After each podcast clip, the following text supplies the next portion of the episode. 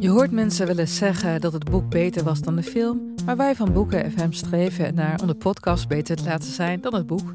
Wij lezen de klassiekers die je nog niet gelezen hebt. We lezen de boeken die je heel graag wil lezen, maar waar je eigenlijk voor schaamt om in het publiek mee gezien te worden. We lezen de Libris-winnaars. Uh, we praten over de Nobelprijslariaten. Allemaal zoals je een etentje hebt, dat je moeiteloos mee kan praten en dat het lijkt alsof je helemaal belezen bent. Wij zijn Ellen, Joost en Charlotte van Boeken FM en je kunt ons luisteren in je favoriete podcast-app.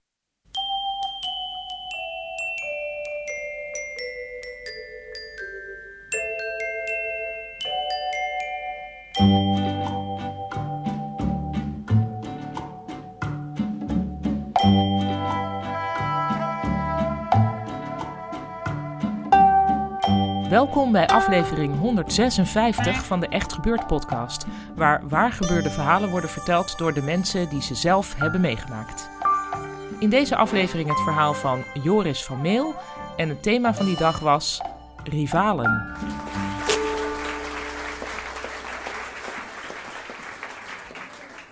Elke doordeweekse dag zag er voor mij en mijn drie broertjes eigenlijk altijd hetzelfde uit. We, we renden na school naar huis. We pakten de voetbalschoenen, sprongen over de sloot en klommen door het gat in het hek dat de grote jongens daar gemaakt hadden.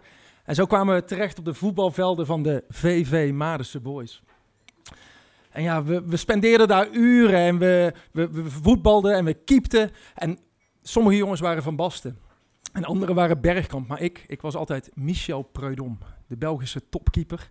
Later was ik Van der Sar. En uh, ja, het mooie, het betaalde zich uit altijd oefenen. Ik werd beter en ik werd beter. En ik denk dat ik een jaar of twaalf was dat ik voor het eerst een, een, een, bal uit de kruising pakte. Ik nam een aanloopje, ik sprong, ik zweefde en ik pakte die bal uh, nog klem ook. En ja, dat gevoel was echt extatisch, uh, orgasmisch bijna, zeg ik met de kennis van nu.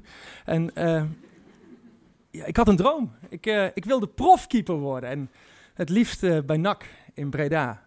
Maar ja, daar moet je voor gescout worden. En elke zaterdag speelden we onze wedstrijden, mijn vriendjes en ik. En ik was inmiddels een jaar of veertien. En, en je kende dan iedereen wel langs dat veld. Je had de ouders van jezelf en van, van, van je medespelers. En je had de ouders van de tegenstanders. En je had de mensen van de club. En, en heel af en toe was er dan een, een, een oud mannetje vaak met een, met een boekje. En als dat het geval was geweest, dan, dan gonsde het na afloop echt van de geruchten. Er was een scout. Hij, uh, hij kwam vast voor Robert. Nee, hij kwam voor Bart. Tot het op een zaterdag rondging. Hij kwam voor Joris. Hij kwam vast voor Joris. En ik, ik schrok me helemaal kapot. En uh, uit een soort zelfverdediging riep ik nog: nee, hij kwam vast voor Ralf. Uh, maar hij kwam niet voor Ralf. Want de week erop kwam ik thuis van school. Ik zat in de tweede van het gymnasium toen. En, naast mijn kopje thee en naast mijn stroopwafel lag een envelop met daarop het logo van NAC. En ik griste die brief eruit en, ik las daar of ik op gesprek wilde komen. En dan gingen we, mijn vader en ik, in onze afgerachte Volkswagen Passat op naar Breda. En, en daar waren allemaal jongens zoals ik, jong en, en klaar om prof te worden. En iedereen kende elkaar, maar ik kende helemaal niemand. Maar toch kreeg ik aan het eind van de avond ook, ook de vraag, wil jij bij NAC komen voetballen? En ik, ik had me voorgenomen om niet te snel en, en niet te hard te antwoorden. En dat is wat, precies wat ik deed. Ik, ik riep, ja, dat wil ik, want dit was mijn kans. Ik, ik, wilde, ja, ik wilde profkeeper worden en, en dan nog wel bij NAC ook. En een paar maanden later kreeg ik een heus NAC trainingspak opgestuurd en een NAC voetbaltas. En ik trok het aan en ik uh, liep het centrum van Maden in. Dat heet bij ons de Marktstraat. En ik, ik pompte mijn borst vol met lucht en ik paradeerde daar rond, want ik was de man. Ik, ik zou de nieuwe keeper van NAC worden. Ik, ik, was, ja, ik was er klaar voor. En toen werd het augustus. En dan begint de voorbereiding op een seizoen begint dan. En uh, ja, dat is een maand lang trainen en oefenwedstrijdjes spelen voordat de echte competitie begint. Ik werd opgehaald met een, een, een, een nakbusje. Drie keer in de week werd ik opgehaald met een nakbusje.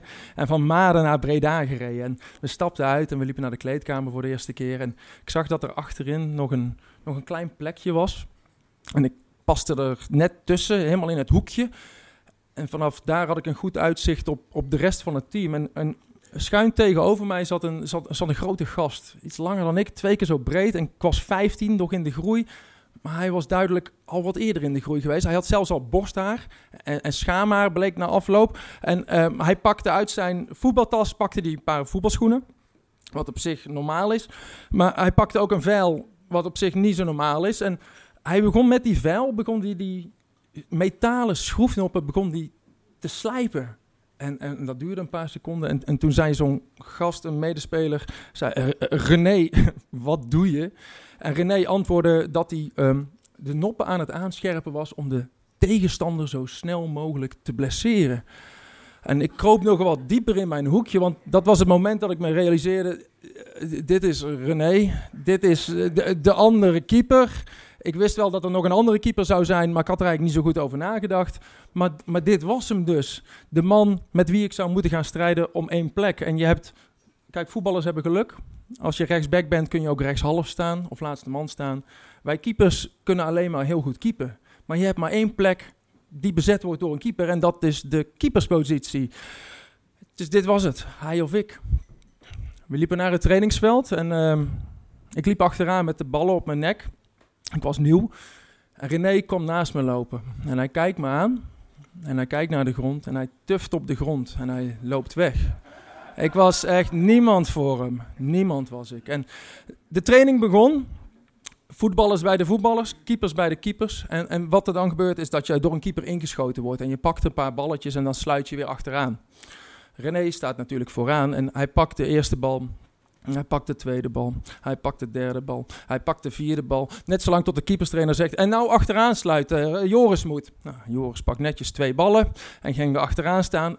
En het begon weer van vooraf aan. Hij pakt de eerste bal. Hij pakt de tweede bal. Hij pakt de derde bal. Hij pakt de vierde bal. En hij krijgt weer op zijn kloten van de keeperstrainer. Maar dat deed wat met mij. Toen de, het partijtje begon.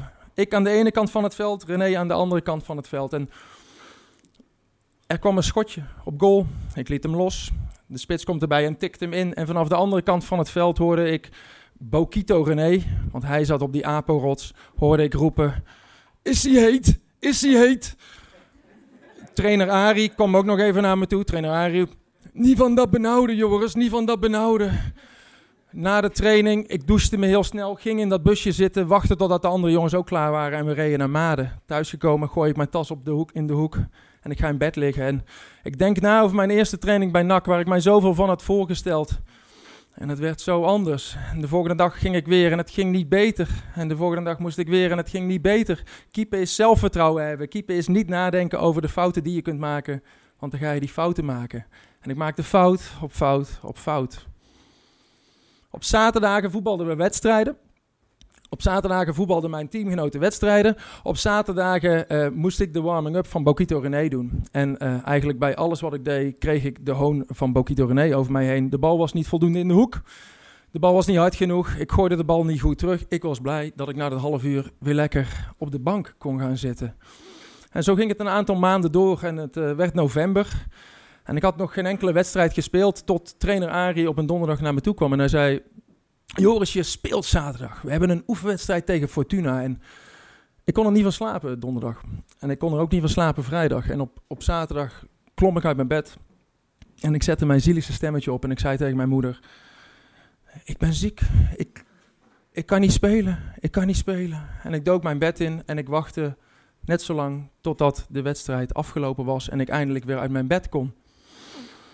Het werd kerst en dat is altijd de tijd bij profclubs dat er een evaluatiemoment is. En daar zat ik met mijn vader naast me en trainer Arie tegenover me. En er was een evaluatieformulier dat daarvoor lag. Ik weet niet meer waar ik op beoordeeld werd, maar het was in ieder geval allemaal slecht. Vijf punten slecht. Ehm, ja, ik had weinig vooruitzichten, maar toch bleef ik gaan. Het was mijn droom en ik wilde keeper worden. En daarbij in Maden liep ik nog altijd rond met mijn naktrainingspak en mijn borst vol met lucht. Maar in Breda was ik inmiddels een leeggelopen ballonnetje. Het seizoen vorderde, ik keepte echt geen deuk in een pakje boter. En het werd vanzelf eindelijk mei. Het allerbelangrijkste of het allerspannendste moment voor heel veel jongens. Want dan krijg je de vraag, mag jij blijven bij NAC of, of moet je weg?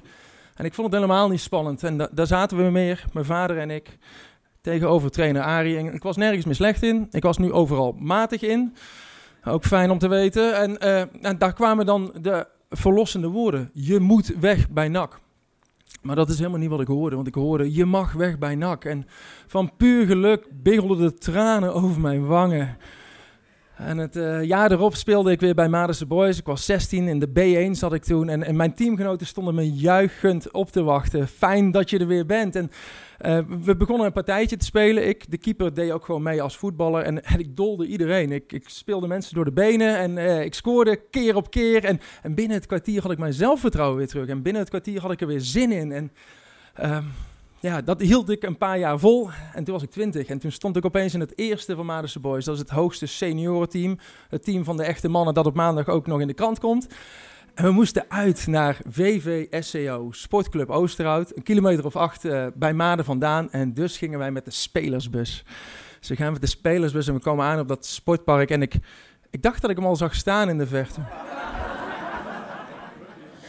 en ik uh, pak mijn tas uit het ruim en ik loop langs de kantine. En daar staat hij. Bokito René.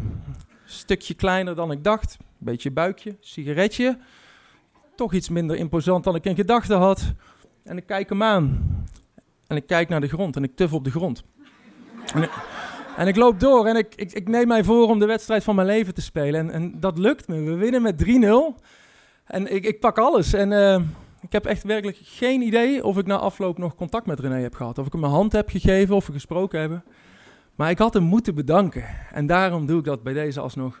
Bokito René, bedankt voor deze wijze levenslessen.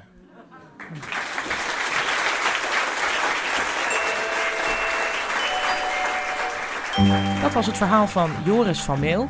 Joris is communicatieadviseur en hij heeft een blog en dat kun je vinden op fanmail.nl. Maar dat schrijf je dan dus, nou ja, als, fan, ja, als fanmail, maar dan met mail met M-E-E-L. Dus eigenlijk niet als fan. Dus F-A-N-M-E-E-L.nl.